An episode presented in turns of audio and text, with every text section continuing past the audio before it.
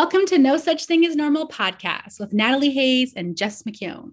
This is a casual podcast where we talk about all the things you're not supposed to talk about in order to help you normalize your real life because we're all just a bunch of weirdos having a completely human experience in a society that asks us to pretend like we're not. And I'm your host, Jess, a gifted spirit baby medium who facilitates deep soul healing by channeling divine messages. I'm your other host, Natalie, an intuitive and transformative life coach. Be sure to subscribe where you listen to podcasts, watch our 100, 100% unedited episodes. We will not edit that out on YouTube. and you can follow both of us on Instagram at McJaguar and at Intuitive Natalie. And I'll let you figure out who is who for more weirdo and woo content. yes. And if you like this episode, please be sure to rate and review. And if you're on YouTube, drop a comment, tell us what you liked so that more people can unleash their weird with you. Do it. Do it. Unleash the weird. I love that. I'm so glad it's October. I this month is my favorite month. Favorite month ever. Because of like fall and pumpkins and Halloween. Yeah, like my whole aesthetic is like cozy. Like fuzzy socks is my aesthetic. I don't even know what my aesthetic would be. No? No. I mean, I would definitely go with cozy, but I'm going to think about that. I like that. I agree. Um, I put the fake fireplace on Netflix on my big screen TV and it has like crackling sounds and it uh-huh. burns the whole logs. And so, like, I kind of do some work around that. And I put on, I have been putting on more music in the mornings and trying to just have that like cozy vibe. I agree. And like outside in the Pacific Northwest, like I have this, um, Japanese maple and it is like Ooh. a flame in colors. And I just go out to her and I'm like, girl, you are so pretty. I'm loving pretty. everything. So Google Japanese maple if you don't know what that is. They are gorgeous. And and it's fall. like some is still green and then it's like this like little rainbow and it's and then I have trees behind that. I mean, I just walked out today and I just and I actually been thinking about that, like how we're always so impressed with nature. you know, it's impressive. Like, look at the sunset or you know like look at these trees. But it's true. It's like nature is amazing. So yeah. Way better than what we could create i think nature shows us. what about like the pumpkin spice stuff? Are you into that? Mm, tastes like potpourri but i do like caramel apple like of the other cozy mm, stuff. mm, I'm like yum. Psl is not my jam. I've been doing um, a pumpkin chai oat milk latte. Let me tell you, Yum. folks, super yummy. Uh, very intense flavors, though, but chai. that's kind of what fall's all about. Oh, yeah, intensity. I love mm-hmm. that because of the intensity of October. Ooh. We're going to talk about some intense stuff today. Very intense. Really intense. We're going to touch on miscarriage because it's what is this month? This month is Pregnancy and Infant Loss Awareness Month, or yes. remember, and the Remembrance Day is uh, Friday, October fifteenth.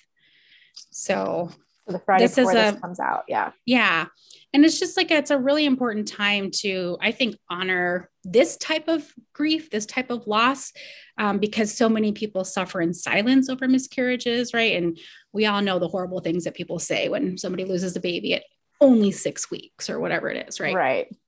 Um, so I think it's just important to kind of honor that specifically. Yeah. Yeah, I love that. And along the lines of like miscarriage, also we'll just touch on like death and releasing, give you hopefully a couple tips for like releasing things in your life. If you're grieving, maybe some practical stuff you could try to help you release and shed because fall is all about releasing. The leaves are literally falling. Winter is coming. the veil is thin. this is the best month ever. okay, what does that mean? The veil is thin. Okay, so I don't know how to pronounce it. Halloween um, is really a pagan holiday. What's it? Sam Samhain. Is that how you say it? Mm. I'm not sure. S A M H A I N. Don't know how to pronounce it, but yeah, that's Halloween. Samhain. um, I don't know. I think it's just like in Scorpio season, it aligns with mm. the beginning of Scorpio season, and Scorpio is all about like you know death, transformation, magic, rising from the ashes. Um, there's something about this time of year that the veil is thin. Isn't that like? Is there proof? okay, my guides proof? are like my guides are like, and when's the veil thick? um, April. like, does it get thicker and thinner? Um, I think there's probably something of, around this time of year that the witches knew mm-hmm. that what my guys are showing me is kind of like, hey, this is the time to come interact with earth. This is your open window. This is your portal. This is sort of the the time like if you watch those movies like coco right where oh my god i they, love coco definitely watch coco watch it with your oh, kids i'm a coco stan. um but like you know like there's times when we can kind of like honor them or we do ceremonies or rituals right especially in that culture and so i think it's like when we're all kind of collectively doing an honoring of those who have passed mm. there it's like we shine like a bigger bright light up to them and they kind of see it and sense it more. And it's like, oh, this is like our annual conference with the living. Ooh, chicken or the egg? What came first? Did we start like celebrating Halloween, that word we can't pronounce, and then the veil became thin? Or like, did they know that the veil was thin and that's why this like pagan tradition was created? I think those on the other side knew the veil was thin Mm-hmm. And we experienced it and we're like, something keeps happening around this time of year. Let's do some stuff. okay. Um, well, great. I really love that explanation from your guys because I was like, I don't know, because the veil's thin. I don't know. I love my guides that they're like, and what is it thick? Like those are my that's my guides. Like they're just like so funny. Um, okay. So maybe we'll start on a lighter topic before we move into like death, dying, and all that good stuff. Okay. Um, let's talk about letting go. Yeah. Without singing the Frozen song. I have actually never seen Frozen, so it wasn't even go. on my radar. um, I just wrote a post about this about letting go, and what I what I kind of realized was like one for me, it's a process. Mm-hmm. Sometimes it takes a couple of tools and attention to look at it from a couple of different angles, hear some different perspectives on it, and let things go. Bigger things, little things, maybe like easier, don't need as much time, but bigger things. But sometimes I realize that I've been holding on or working with something for like six months. And mm-hmm. I try not to get annoyed with myself because I know that I'm holding on to it for a reason. Mm-hmm. And so I sat in my meditation and I pulled a card just kind of like, what do I need to know today? And the minute I read the card, I was like, I need to let this shit go.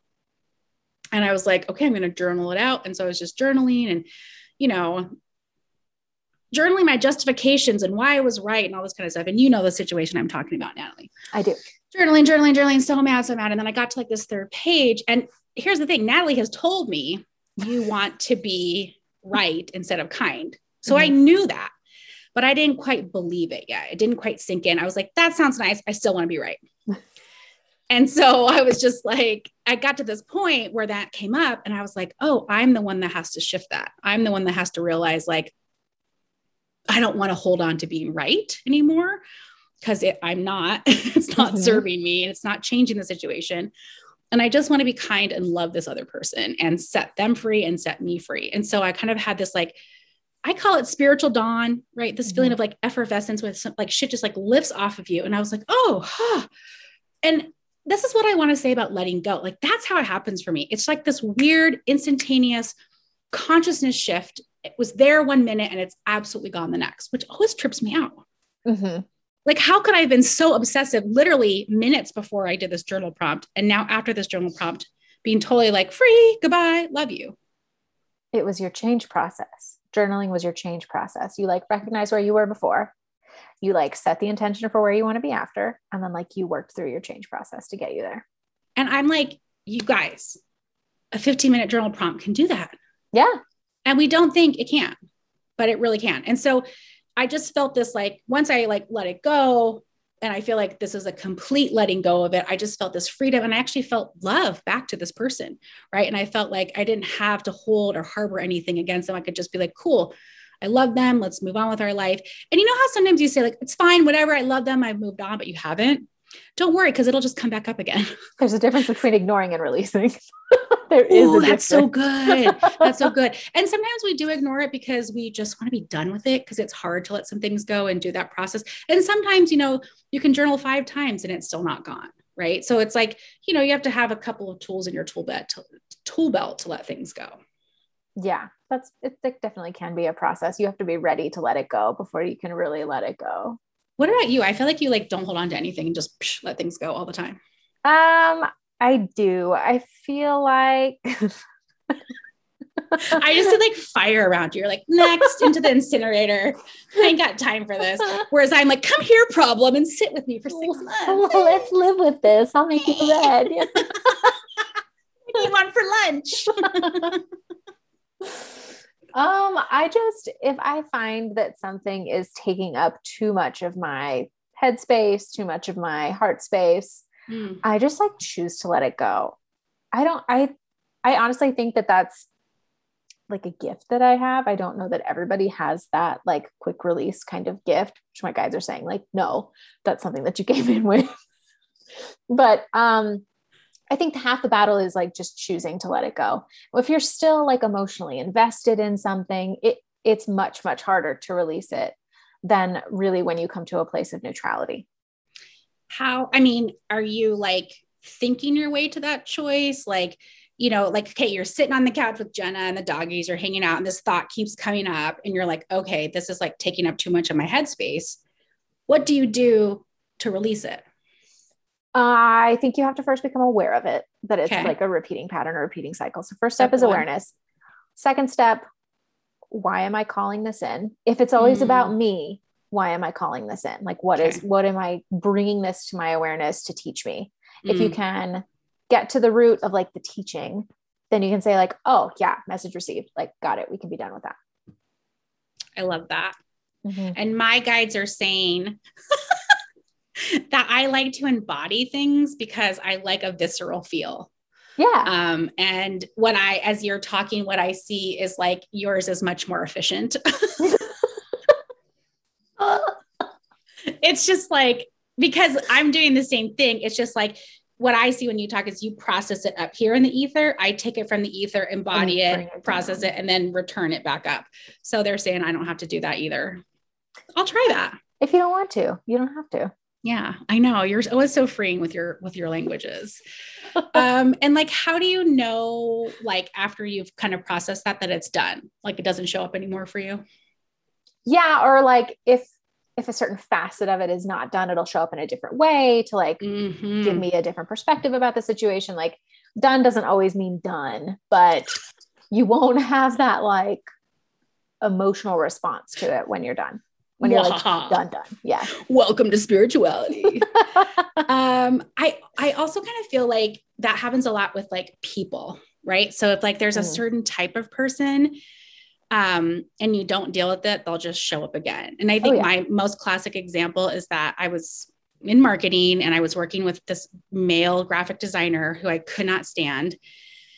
And i quit the job um big part because i didn't want to work with him. Mm-hmm. and i went to my next job and the male graphic designer was the exact same person, the exact same struggle. And I was like, motherfucker. Okay, Jess, uh, let's pick this apart. Uh, why didn't why didn't you like working with them? Um, because they were very specific and they thought that only their way was the right way. They did not want to um, collaborate. They did not want to compromise. They did not want to hear any part of what I had to say and what I had to bring to the overall experience was which is art and copy right? It's not just one or the other. Mm-hmm. um, whenever you're doing like design work you have to marry both disciplines. Um, and i just felt like they were so closed off to that. But what it helped me do the second time was stand up to that bullshit mm-hmm. and be like no this is a collaborative process and this is how it, i think it should work and here's why. Um, and then as soon as i did that the graphic designer quit as soon as I stood up and had this like moment of peace about it, no joke, two weeks later, he put in his notice. So it was like an invitation for you to really stand in your knowing. Totally. Mm-hmm. And to not like, so what I did the first time was I threw up my hoodie mm-hmm. and I blocked him out and I ignored it. And I was just like, fine, I'm not going to play this game, fine, which was horrible energy to be in. Right. I was such a brat. it's okay. yeah, it's it's really funny. Like I've learned that, and it's like, you know, don't think that you can escape your lessons, people. They will find you. They will. They will always make themselves known. Yeah, because you signed up for them. Yeah, you're calling them in. okay, but when we say that, it's a little harder to accept calling it an experience when it's like a miscarriage, right? Right. Yeah. Like, why would anybody choose that? Right. It's, uh, it's very painful. Yeah. I like nobody tells you that. It mm. sucked. It sucked. Yeah. Mm-hmm. What was your experience with miscarriage? Um, I think I've briefly touched on it. I think we talked about it a little bit before, but um, so Jen and I decided to last was it last summer? What year is it? Uh, it was last summer. last summer, summer 2020. Yes. Um, I never have said that I wanted children. I've never been like a kid person. I still don't, I'm still not like, not really, but I think I'll probably like my own. But I, Jenna and I live in the suburbs. You know, we went to the pool last summer because everybody was quarantined. So we booked our little pool slot and we went. And I was just watching this like little girl with her mom. And I was like, I think I want that. Like last year, you know, 2020, we everybody took a pause when the world stopped. Yeah. So like that pause was really like, what do you want? Like, what do you want your life to mm. look like? What are the things you value? How can you bring more of that into your life? Like, those were the questions that I was asking myself. Like, all of these value stuff kept coming up. So I was like, Jenna, I think, you know, like I really value family. I love being cozy. I'd like to invite more into our nest. Hmm. so we decided, we talked to our friend, our friend donated. Like two, three weeks later, we tried, got pregnant. Wow. It was like boom, boom. It was like decision made, picked donor, got pregnant, and then five weeks later miscarried. Mm. So I was pretty pissed um, when, we miscarried. um, but I, you know, it all it all turned out just fine. I just didn't I didn't expect to miscarry because I when I make a decision, it happens for me. So I was very upset that yeah. it wasn't happening because I had made that decision. But I think other things started to fall in line. We've since decided to go with um, like an anonymous donor mm-hmm. and different attributes, a different way that we're going to go about doing it. And I think some stuff had to open up. But for me, if I didn't know Psych K, I think it would have been a lot more difficult. That's how I met you. Yeah. Yeah. After our miscarriage, I wanted to, you know, like ring that bell and be like, what the fuck? Yeah. Where'd you and go? What did they say in our session? Because I don't remember our sessions. Um, it just wasn't it wasn't the right timing, but it was like a confirmation that like yes, you can have this. Like yes, yeah. this is actually what you want. Yeah. Um, and that same soul is going to return. It's not like it was like a totally different soul that was going to come through. Um, and that actually helped me a lot with the grief process because like I'm not mm. really losing anything except like a shit ton of blood. Nobody tells you about the headaches. Yeah.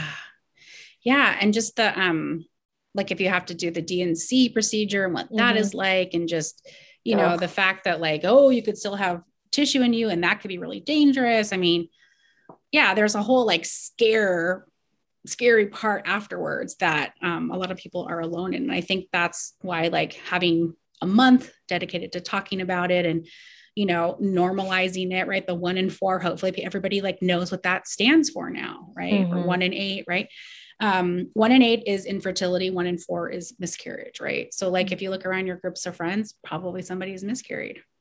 I heard you know? recently, if we're talking about infertility, one in three men is now infertile versus one in four women. You know what? And that's a that's a really good point too, because um, what they always say is like always test the sperm because a lot you of the could, burden is placed on the woman, and like it's not so much. It's not all women's fault. Like men also have fertility issues. Right. And that's kind of what like, you know, the spirit babies tell me about is like, you know, they want the whole reason that I do this work is to help release the guilt so that you can try again. Because mm-hmm. my main mission is to help these babies come in healthy, healed, and whole. And part of that means working on you, the parents, becoming healthy, healed, and hold yourself, but also just explaining what the spirit babies tell me about miscarriage. And what they kind of show me is there's three energies in bringing in a baby. There's the parents, there's source, and there's the spirit babies, right? So it's like whatever you and your partner or you and your donor desire, right? If you're having a baby on your own, whatever the spirit baby wants and desires. And then there's just like source, which we just call like the great unknown, you know, mm-hmm. like just life. Mm-hmm. And all three of those have to be in alignment for a baby to come in, um, which is why I tell this to people because they're they're like, I'm trying and I did it. And whenever I do something, it works. And now this doesn't happen.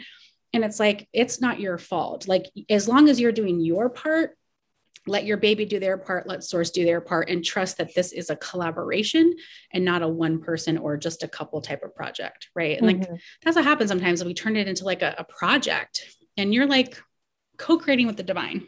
So. Yeah it's a creation it is and just as so babies they have they have miscarriage and when they tell me like you know they, we have that as an option they can choose to kind of like i guess what they want to say is like start that process um, and maybe your body actually does it you know as well but like because they wanted to be a girl and it, the body was a boy.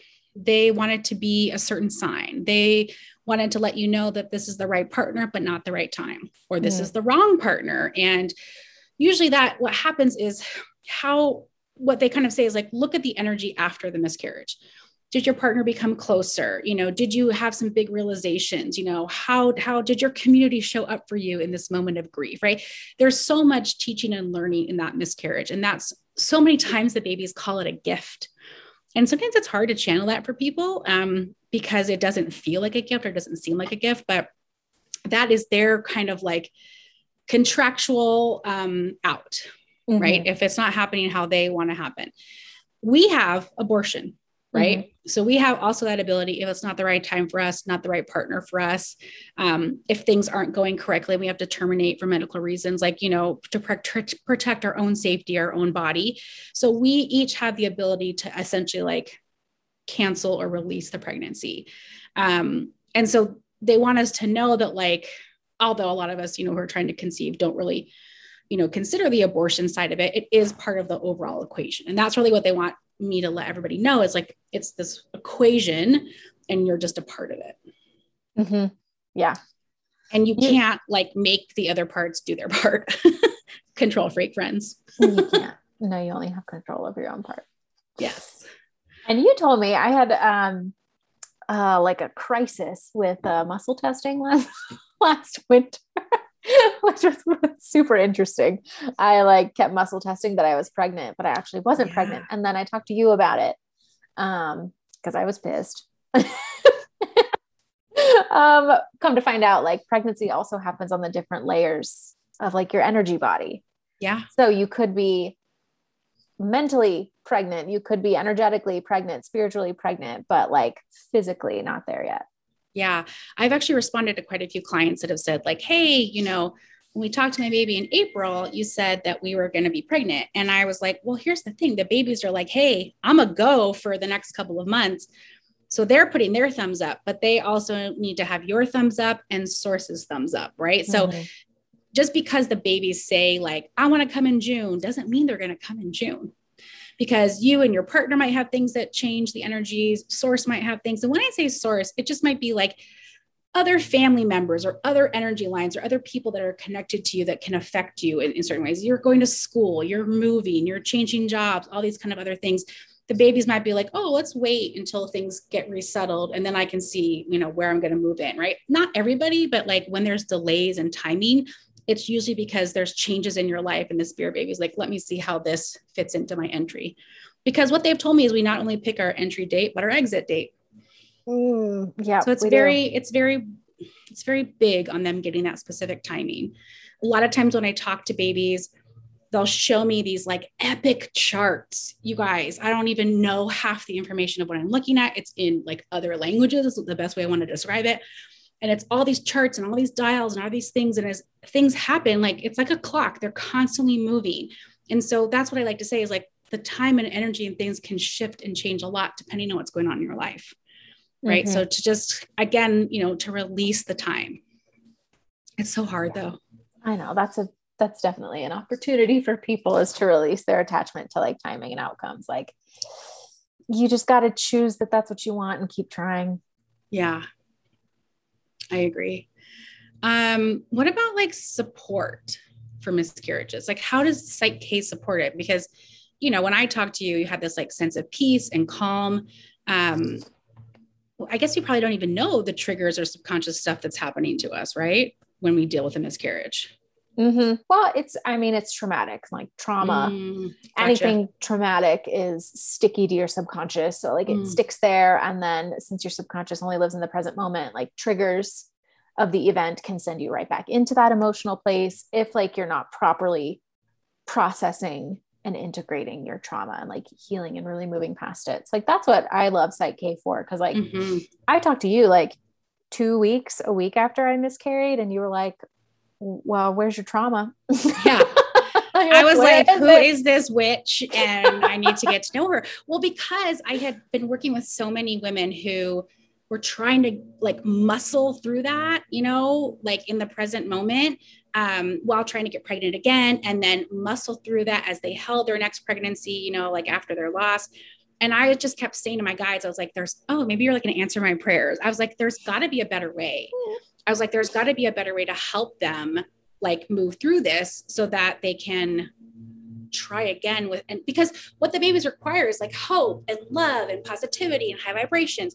And it's really hard to like cultivate that when you're stuck in the subconscious and the trauma and the grief. I mean you know there's always like a they say like a, a natural process of that. But then when you're ready to try again you don't want to like keep holding that stuff with you and bringing it into the next conception journey yeah it can definitely self-sabotage um, like those fears and that trauma can you know it can just make it so much harder if it's not checked.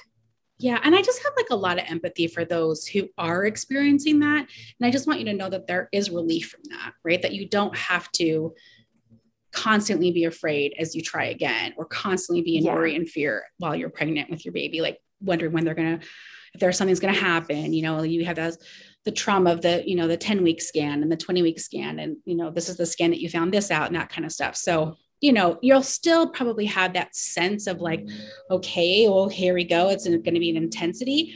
But i feel like you can like hear the information and process it and find that equanimity easier if you like use psych K or other processes to like clear that i guess.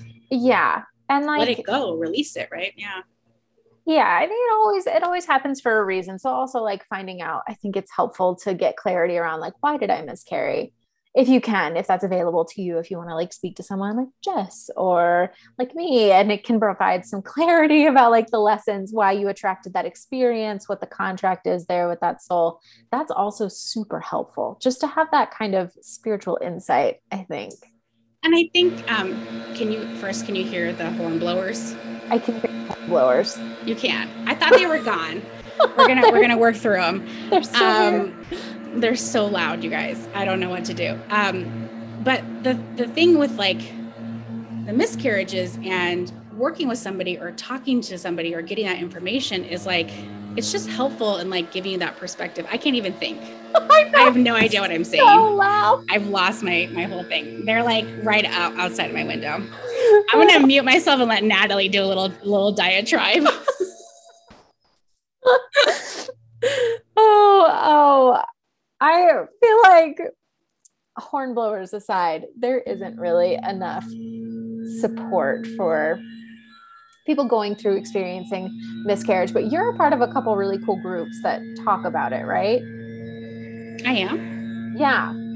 What's because you're what do you have like it's Oh Mama Co? Oh yeah.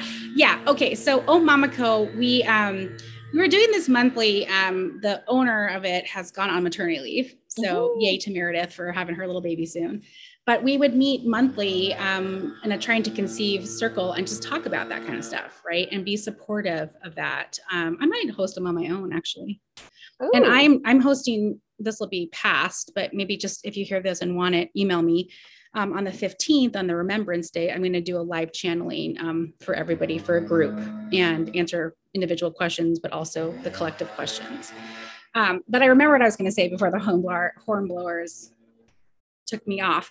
Um, people that I, on, on social media, they hate when we say everything happens for a reason when it comes oh. to miscarriage. Um, so if that's you, that's really hard to hear that. Like, come talk to us because, like, we guarantee you there are reasons. The reason why I do my work is because I was like, there's got to be a reason for this. you know, God isn't out here like just taking babies away for fun, right? This is like that would be a horrible existence. yeah, he's not smiting. yeah, exactly. And and I think like the old sort of like punishment God that kind of creeps in in some ways because it's so related to source and God energy.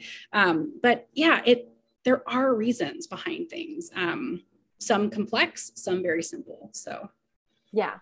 Yeah. So come talk to us if you need some yeah. help, if you need some support through your past like traumatic miscarriages or birth experiences, we are here.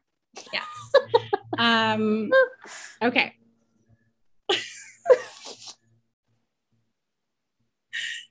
um, like I'm like as I'm laughing, I'm like, what, what's your experience with death? Um, let's talk about death. And like the question that we all want to ask is like, what happens when you die? Mm-mm-mm. I, what do you think happens? Well, okay, my whole spiritual journey started with reading that book, Journey of Souls. Like I just, oh, I binged it. I read it in one day in one afternoon because I was like so fascinated and it just it just I hate the word resonated. I really don't like it. I feel like it's used way too much, but like it really resonated with me. Like when you read something, you're like, like this is true. Like I have never felt so aligned with something. Oh, right? like that's the second worst one is aligned. I like aligned better. but he in the like he does case studies, right? He's like a a life between life and afterlife and past life um, regression hypnotherapist. And the book is comprised of all of his case studies of all of his clients and just like basically transcripts of their experiences. And turns out they all had shared experiences in their lives between lives. He found like all of these common themes and, and like of these people that don't know each other, they've never met, they're from all around the country, all around the world. And they all said the same thing when he would like take them to their life between life in hypnotherapy. So I was just so fascinated that they all kind of had this soul remembering of like their soul groups, their soul families. They remembered their like life reviews. I think in one, maybe it's in his second book, which I don't know the name of that one, but he's talking about like picking your life. Like you're presented with like four avatars, right? And you essentially go into this like movie theater and you watch like clips that are like contracted for that life to go through and then like your soul picks it. You just pick like i chose natalie. You chose jess. I chose to have a miscarriage last october. That was like a checkpoint on my journey in my contract. Like i just think it's so fascinating that like it's a never ending experience. Yeah. Um i the stuff that when I usually like talk to your like most recent ancestors, so like your uncles, your grandmother, your parents, like the people that you have like experienced this, this life with, and when I talk to them on the other side, um, I've seen a couple of things. The first thing I've seen is like if somebody has had like a really heavy trauma, an accident, or has like um, an addiction, mm. right in their system, what spirit has showed me is they're like laid on this bed of what I look looks like to me is like crystals right? And it's kind of glowy and pulsing, and you're on this, and you just kind of get like what I like to say is like cleansed, right? Just anything that, you know, from the accident or from, you know, if you died traumatically or, or if you had a disease or if you had something in that that caused your passing, to kind of like make sure that that is like out of your system is the best way for me to describe it mm-hmm. um, even though it's still going to leave the impression of like having a major thing because you want to take that into your next life so you like can either prevent or relearn or you know do it a different way. Um, they kind of take off the like harshness of like you know dying in a car accident something like that. So that's always been cool like this cleansing process for the the like tragically past souls is what they want to call it. And then some people who have like recently passed right? So like how long ago was this? Maybe like within like the year is what i want to say six months to a year. Um, they've shown me like in a classroom mm-hmm. like with the with other people that have died on that day and you're kind of all like what my guides were saying. It's like, you know, it's like freshman class. my guides are hilarious today. And you're like, hey, did you die today too? I did too. Cool. That's a 2021. Let's go. Um, oh, and they want me to tell you one more other thing. They're very chatty today.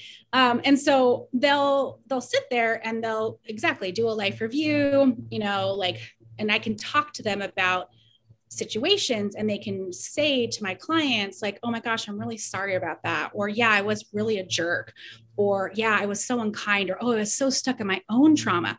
So they can have profound realizations and you can i think get profound healing through mediumship work because you're talking to the best version of themselves and they can apologize to you and they can admit their faults and they that can give healing because they might not have been able to do that in their earth life and they will often admit that they're like oh i couldn't apologize and when i was mm-hmm. a human but now of course i want to um, the other thing with babies specifically and miscarriages that i've learned recently and i just keep learning every time i channel and i ask the right questions this has helped me especially for those with who have had a stillbirth mm.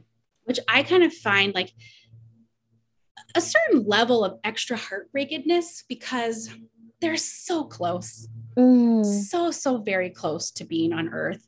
And what I have learned is that if they pass in utero or like pretty much, yeah, let me see they're going to give me an explanation okay so if they pass in utero if they kind of die in the birth process or very shortly afterwards like if they live for even like hours days weeks after it's a different story but if they pass, you know, within the birth process or before they're birthed, sometimes a soul will choose that because it's much easier to return. They don't have to go to life school. They haven't fully come in and done the earth work. Yeah. So like they can kind of just like this is like they just kind of go whoop, they can just take an elevator right back up Get to back source. to the top of the ride and you know kind of like okay you know here we go again. You know it's like double dutch. I'm going to jump in now. Okay go.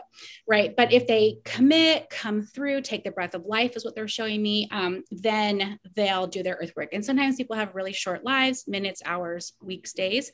Um, but you know those people that have had a baby live for like 22 days? That's all they have to hold on to. And there's so much teaching and lessons just in those 22 days mm. of that baby's life.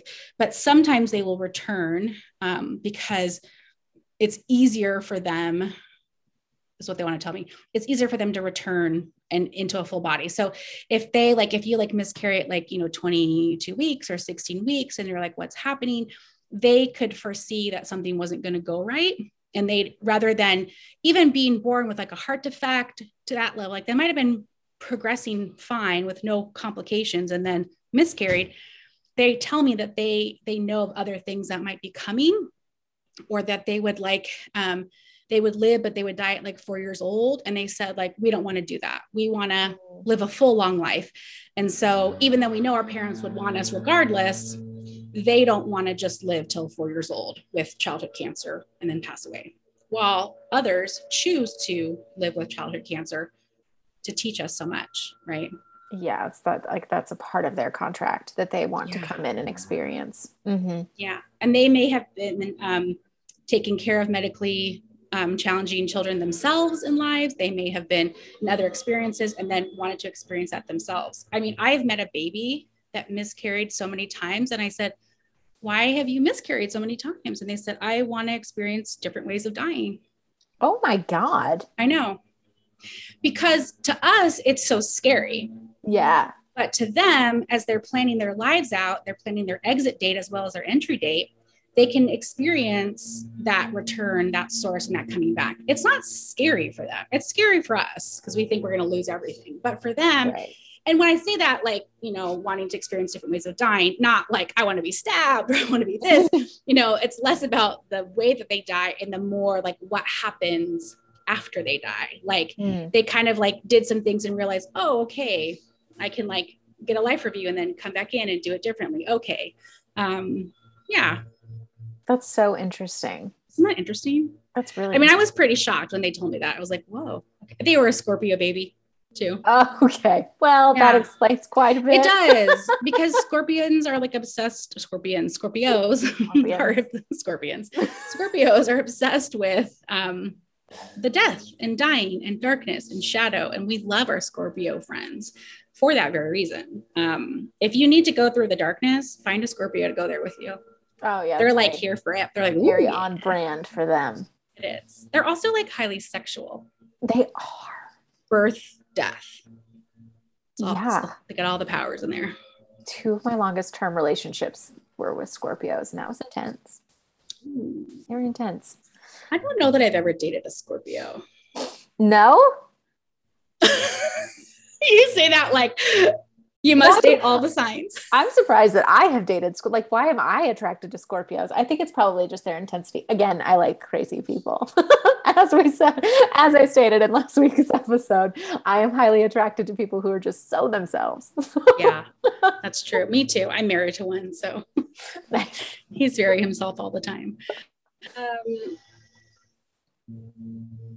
oh, Siri just popped up when I said that. What did Siri say? Mercury retrograde. She just kind of said, she kind of just said something, something all the time. Oh my I, gosh. I, yeah. I have a story. Okay, tell me. Okay, so at the time of this recording, um, it's the Monday before this is going to come out. So this week, it's either tomorrow or the next day is the anniversary of my older brother's death. Yeah. Um, he passed away from a fentanyl overdose um, unintentionally um, like a week after I moved to Colorado. Like, so I had to, like, it was the day I was supposed to start my new job. So I like had to call into work, like, oh shit, I have to go back down to Texas for a week to be with my family and all of that. Um, it was a lot to handle all at once. And then a new relationship. I was just like really starting to date Jenna. So she was there to support me through all of that. Love her. Um, mm-hmm. but that was super traumatic, obviously, for my parents and my my family. And um, like a few months or weeks after he passed, he was super techie. He was a web designer. He like didn't go to college and was making over 100k a year doing like web design stuff. He's fucking prodigy, right? And my phone, like I had gotten a new iPhone after he passed. So like I had to get all new numbers, everything. I switched providers. Mm. Um to this day my phone thinks that my name is his name. What? Like I was talking one day to like Jenna in my apartment and like Siri popped up and I was like, I'm sorry, Mark, I didn't catch that. I had lots of chills like, on that. And I was like, Jenna, look at this shit. Like I have a screenshot from it. I was like, look at this shit. And then I asked Siri, I was like, Siri, what's my name? And she was like, Here is your contact information. It was my dead brother's contact information. He's like, laughing hysterically. He's a dick. He thinks it's so funny. He's like, I bet she doesn't know how to change it. I don't know how to- I know. He's telling me this. He's like, he's like this. He's like, like what is it called? Like doubled over in laughter. Um, he kind of says his last hurrah with you. yes. I like I knew it was him. I knew it was true. That's why I asked Siri, like, what's my name? And he Siri sent me his contact info when I when I ask Siri what my name is, she says it's Brittany, bitch. Oh, that's hilarious. no, just kidding. I don't know how to change that either. um, but that. when when you're in session, like sometimes my phone will light up, sometimes yeah. like this kind of stuff, and like I just always put that up to like it's spirit, it's spirit. the energy, the fact that like he was like, "When are you guys going to talk about me?" I knew. Let it. me just flash on Jessica's Siri. So So, how, talking to us about like losing a brother, a family member. Um, like, what was that experience like for you with death and grief? And I feel like for me, so like I worked in the ICU mm. at the time. You know, like I was around death all of the time. So uh, that the death part of it wasn't so shocking to me. It was just like he had had it coming for so many years. The choices that he was making, they towed the line of death, you know, and like we all knew that it was going to come one day that we were going to get that phone call because he was still not deciding to to do it better for himself. Um and like when I've talked to him before, it was it was an optional exit point. I think people set those up, you know, in their lives sometimes in their contracts and that's like just the exit point that happened for him that he chose ultimately, but it was an option. Yes. We choose options for exit dates. So yeah. if you have near death experiences and you survive, it's an optional exit date. yeah. Apparently, I had one when I was like three years old, and my mom said that I was in one of those like little, um, those little kid, the things that, you know, where you have like a, you're on wheels, you, you're like sitting in it, but you can like roll around the house, you know, and you have like, like a, little big wheel no, no, no. Like a, um, it's a seat. Oh yeah, yeah, yeah. You know, yeah. Mm-hmm. and they probably don't have wheels on them now for yeah. this reason. A bouncer, exactly. Yeah. Now they just like stay in place and bounce. But before, in the old days, in the '70s and '80s, they used to have wheels on them, mm-hmm. and you'd have toys and stuff. And I just wheeled myself right out the back door and down these steps, and like cracked my head. Right. Oh my God. And my mom was just like, holy cow. And so when I got one of my first ever, like, um, you know, like life path astrology, you know, numerology name kind of readings, um, this woman Faith had had mentioned that she's like at three years old, and so I asked my mom. I was like, she goes, "Oh, you have an you had an exit point here, and you decided to stay." And I was like, "What?" And so I asked my mom. I'm like, "So like, what happened around three? Like, did anything like dangerous or scary happen?" She's like, "Oh yes," and she told me that story, and I was Tried like, to off yourself off the spot. Cool. I'm like, I was probably like, "What the fuck, these people." I guess I hung around though. yeah, yeah. If you've had near death experiences, I've intuitive. I guess nobody's ever told me that before, but they just, yeah, you have optional exit points. So he chose his. Yeah.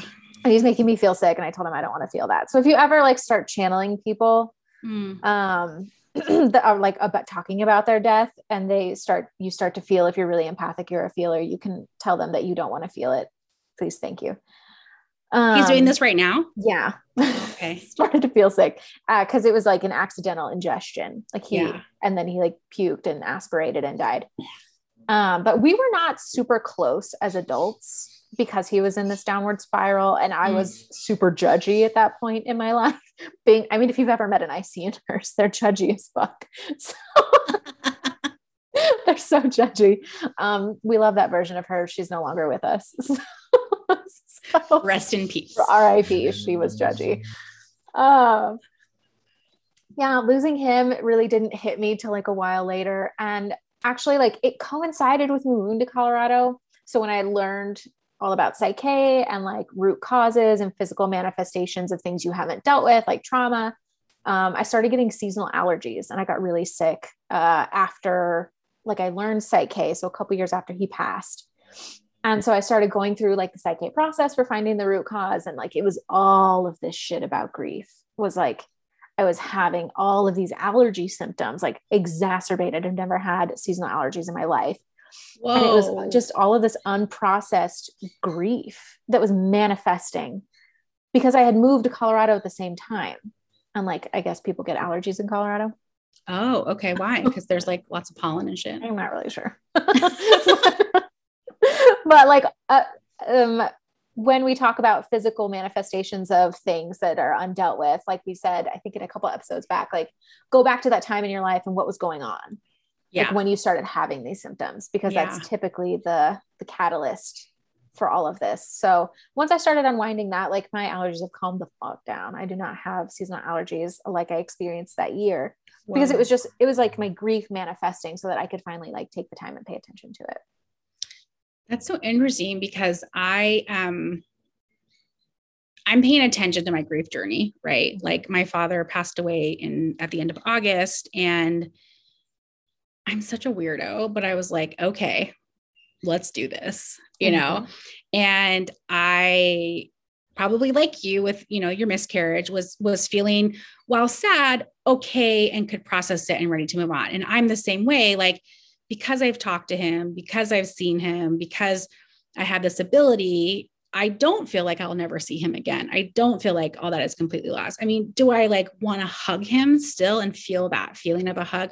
For sure. Right. Right. And I think that's what it's like, you know, we miss the physical and it's okay to grieve the physical, but you they're still always with us in spiritual form. And I think seeing my dad when I went down over Father's Day and seeing how he was just a shell of himself and that his body was not holding up, I think I really grieved really big then. Um, but then afterwards, you know, I had to like manage his estate and, you know, take care of his partner and do some other things. And so I kind of went into this like, you know, TCB, like take care of business mode. And I could like notice people and friends being like, are you okay? And da, da, da, and this kind of mm-hmm. stuff. And I went and saw my acupuncturist and I was like, here's the thing I'm kind of okay with this grief. Like, yes, every time I see like a daddy daughter thing on TV, I'm like bawling, right? right? And I allow that. But I was like, I I feel like society wants me to be like, oh, oh, I'm like a hot fucking mess, and I'm just not. And so my acupuncturist, when she was doing, I went to her for like grief. I'm like, I go, is there something blocked? Am I not allowing myself to like feel this grief? Like, you know, like I'm all, you know, here if it's me preventing the actual like yeah. real grief, right? Real, real grief. yeah. All that like, fake stuff you've been comes with like a, a, hearty meat and potatoes. Yeah. I'm gonna give me some of that real grief. And she was like, Jessica, your grief is like rainbows and unicorns and sparkles. And she's like, this is what your grief experience is. And so it kind of gave that permission and that confirmation that like it's unique to each of us. Mm-hmm. And so I was like right on this high of like, yeah, woohoo, my grief's gonna be like this. And then, like, no joke, like, you know, like the next day I had like a full on grief panic attack, like full on, you know, for me, it's um like somebody was like, you know, well, somebody like my husband, we were like, what's for dinner? And I like couldn't take that question. And I started getting spinny and I started getting this. And I was like, why am I freaking out about this? What is what's going on about this? You know, and food, it's related to my dad. My dad would never have, he would always know what to make and this and that. And it just, I was pacing around my house, covering my face. And I was like, okay, so it's rainbows and unicorns and sparkles and this too, okay. you know, like, yeah, it's like 75% rainbows and like 25% like anxiety, grief, scariness. So it was nice to just experience that as well and just be like, oh, nice. I should say it was fucking scary in the moment, but it was nice. nice to know that, like, okay, like I do have, I am processing some of the harder, scarier stuff. Um, I also get like really angry at like stupid things, like what's for dinner, or like when I was driving home and I ordered a burrito from Taco Time and it was cold. Mm. You guys should see that burrito. I murdered it. I full Karen. I just, I motherfucked it. I was so, I squished it. So not only didn't I have any food, I had a squish burrito. Um, but I also can like laugh at that a little bit because um, I don't know. It was just kind of funny when I think about it. In the moment, again, it wasn't. Right now, but you're I, out I can, of the emotional spin of it. You can appreciate yeah, it for now I'm like, look at me in that burrito, you know. um, but that's been that's been surprising to me is um, lots of anger, lots of anger coming up. And not at my dad, but just the sort of like, I guess the thing is, like, when, you know, when a loved one has died, like, you just want to grieve and you have to do all this fucking stuff, whether it's oh. like a oh. funeral or, you know, you have to wait for things, you have to close accounts, they lock things. I mean, just like I have to find an attorney. And it's just like, and so I got to this point where I was like, okay, I can like drag my feet and be begrudging on this journey, or I can just be like, okay. And because I felt like it was just going to be like, and done. And I'm realizing that this process after somebody dies is a long process because, you know, they lived a whole life on earth and there's a lot of untangling to do. Yeah. I think there's mm. not enough like there's so much stigma around death and dying that there's not enough support to like getting to that place like yeah. having those things set up so that it's not an arduous process after you pass for whoever you know follows you whoever's going to be tying up all those loose ends like i definitely don't think that there's enough support in that like a pre-death doula. Oh i love that because i just want someone to be like here's what you need to do right? Because it's so hard to think and it's so hard to like you know figure things out so.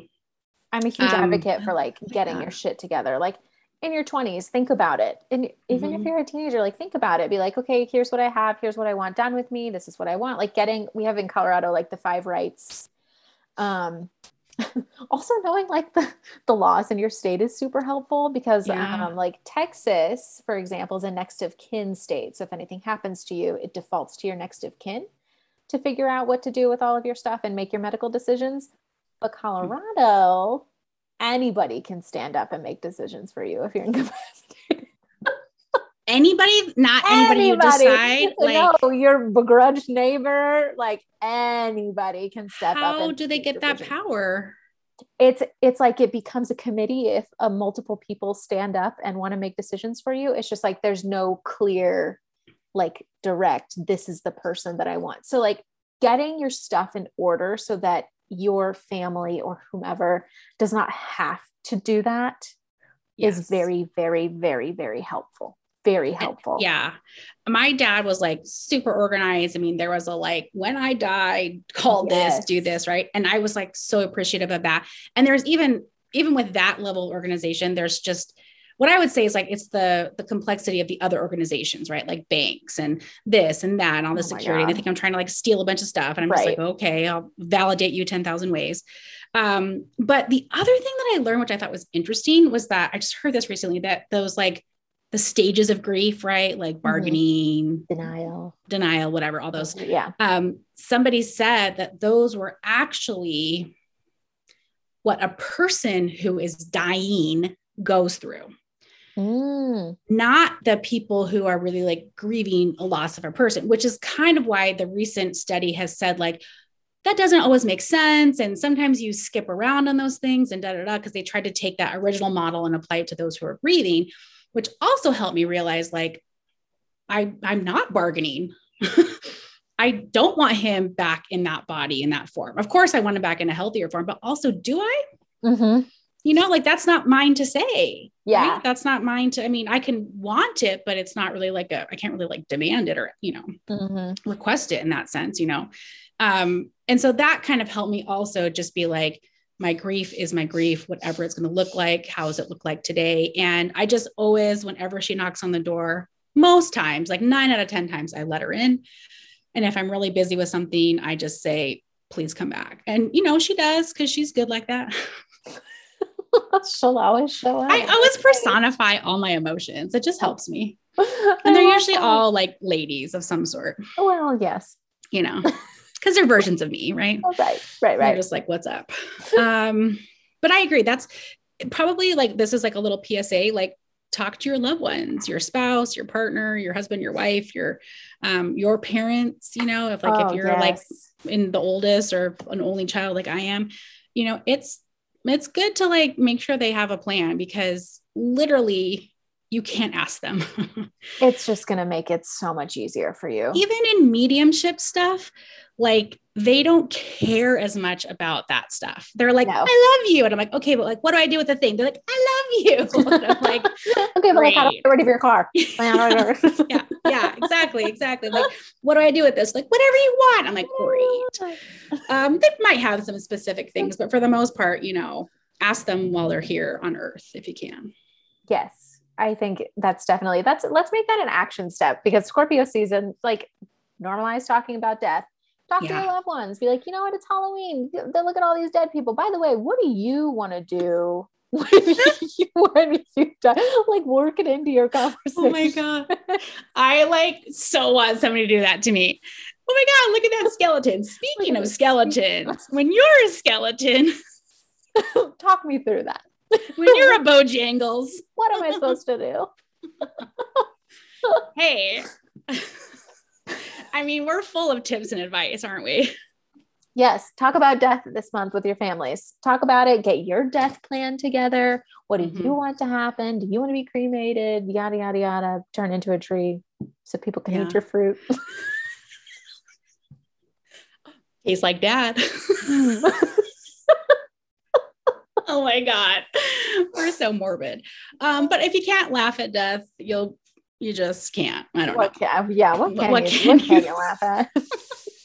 but I think that's good. I think also, like you said, like finding grief groups, either specific to your type of loss or type of death um, is helpful just in not feeling alone and getting to hear just similar stories and supporting others. So I think that's so beautiful. And there's a lot of cool like death things creeping up that I didn't even know about. Yeah, there are like green of, like, burial. I didn't know that you, that was possible. I know love it. Well, when in the hospital, when um, they have premature infant deaths in one hospital I worked at anyway, they put the fetuses, the little baby aliens, they put them in these boxes with flower seeds in them. And that way their families can plant them. Oh, that's beautiful. Gross. It is really beautiful. I love that they do that. I would like to also be put into a box with seeds. Mm-mm-mm. Tastes like Natalie. Maybe no um, fruit. just flowers. Maybe just flowers. Yeah, pick a pick a bouquet. Yeah. Um, I love that. I think also just kind of, you know, really asking them those detailed questions about what we want to do. Because, like, for example, I have my dad's ashes. Holy shit, it's a lot. That's what my parents say. They have my brother's ashes, and they're like, it is a constant reminder on the mantle. We don't know what to do. mine's on my altar. Um, I'm going to put a little bit of him at Disneyland, mm-hmm. to which he told me, Isn't that illegal? And I said, I don't care. And don't he laughed. You don't worry about that. Um, there's a place that he loves in Italy that I'd like to go and drop off a little bit there. But I mean, you know, what am I gonna do? Like take cups of you, dad? No, like I'm gonna sprinkle a little teeny vial, and there's like so much in there. Here's the thing his partner also passed away. And oh. I also have his previous partner's ashes. What do I oh. do with those? So for sure, I'm going to contact him on the other side. And I'd asked him that before he passed, and he was just like, "Whatever you want." Not helpful. Not helpful. You know, helpful. like it's it's it's odd. And so, just I would say, like, just be prepared in that aftermath of especially like losing somebody that there's just a lot of weird stuff. It's stuff weird. That you never thought you'd have to like access in this lifetime until you do. Yeah. Normalize messy grief. Hmm. Cheers to Normalize that. messy grief five years from now, four years from now, when a trigger comes up and takes you back to that place, there's something for you to deal with. Like just normalize it being just a part of your life. Amen to that, friend. Amen to that.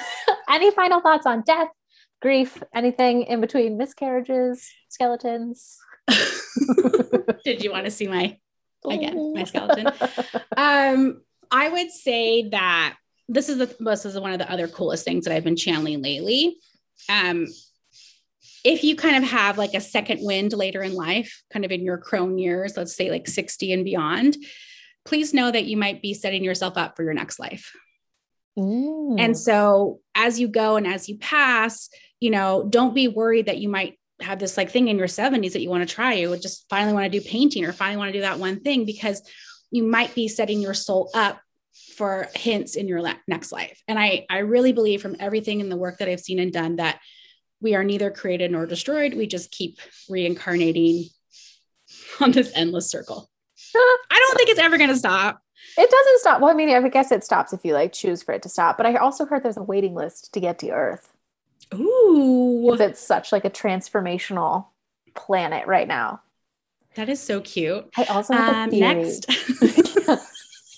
Up to the front of the line. I'm on the list. Number 44. like you're at a club and you're wearing like a cute outfit. You're like, please let me into Earth.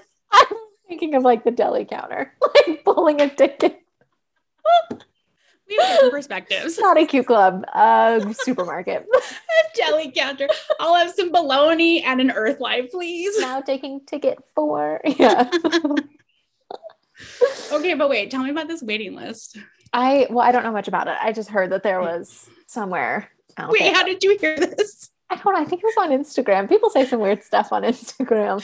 She's like, at the at the water cooler with her guides. Be like they were gossiping. Like, so did you hear? You're an elite member of Earth.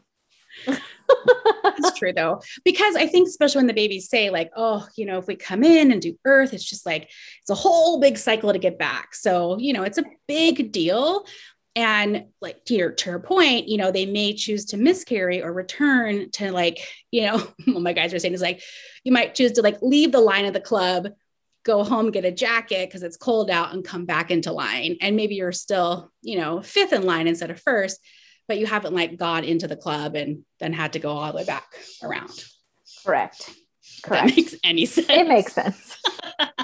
I also have a theory about infertility. Oh, tell me. It, it, like came to me while you were um while you were talking about it. Mm-hmm. I think that there's so many obviously the fertility issues that we're experiencing on earth are very multifaceted. It's, mm-hmm. you know, like toxin buildup and, you know, trauma undealt with, generational stuff that we've not dealt with. But um, I think that it is just an invitation to more consciously conceive.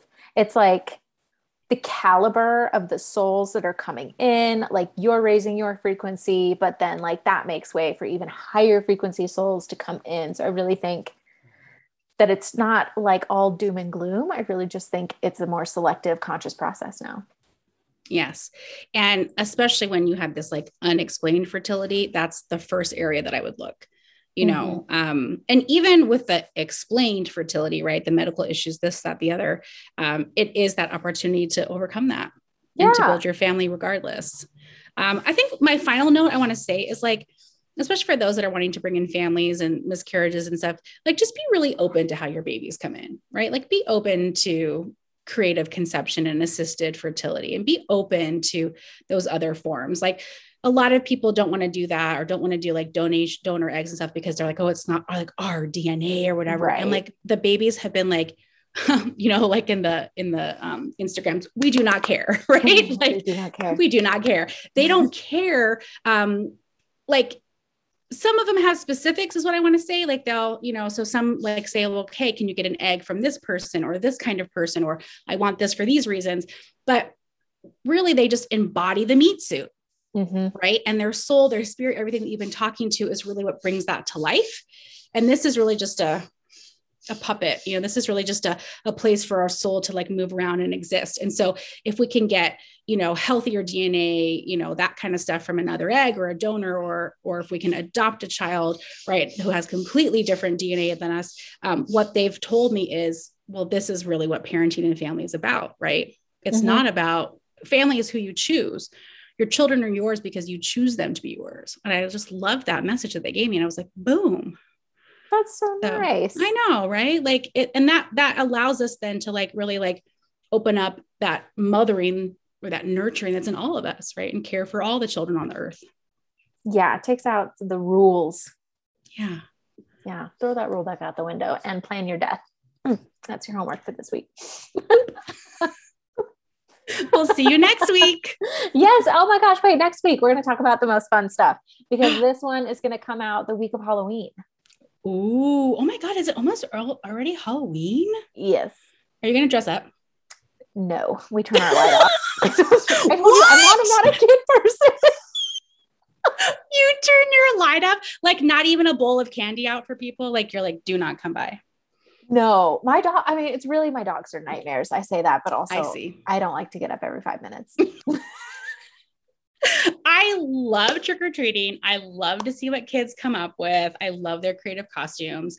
I don't get a lot of trick or treaters, but I usually go to like um, a friend's house, like in a mm-hmm. you know mm-hmm. big neighborhood, and like totally, I dress up. That's cute. I have like a wig in every color. I, I don't know what I'm going to be this year though, so I'll let you know next week. Yeah, TBD. Let us know. Keep us keep us posted. But we're going to talk about mediumship ho, ho. and we're going to talk about conscious communication and spirits, and we're going to tell ghost stories, and it's going to be so fun.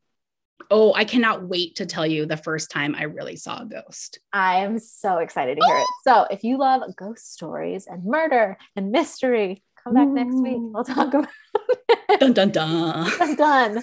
Until next time, plan your death, talk to your families, and we'll see you next week. Bye. Bye.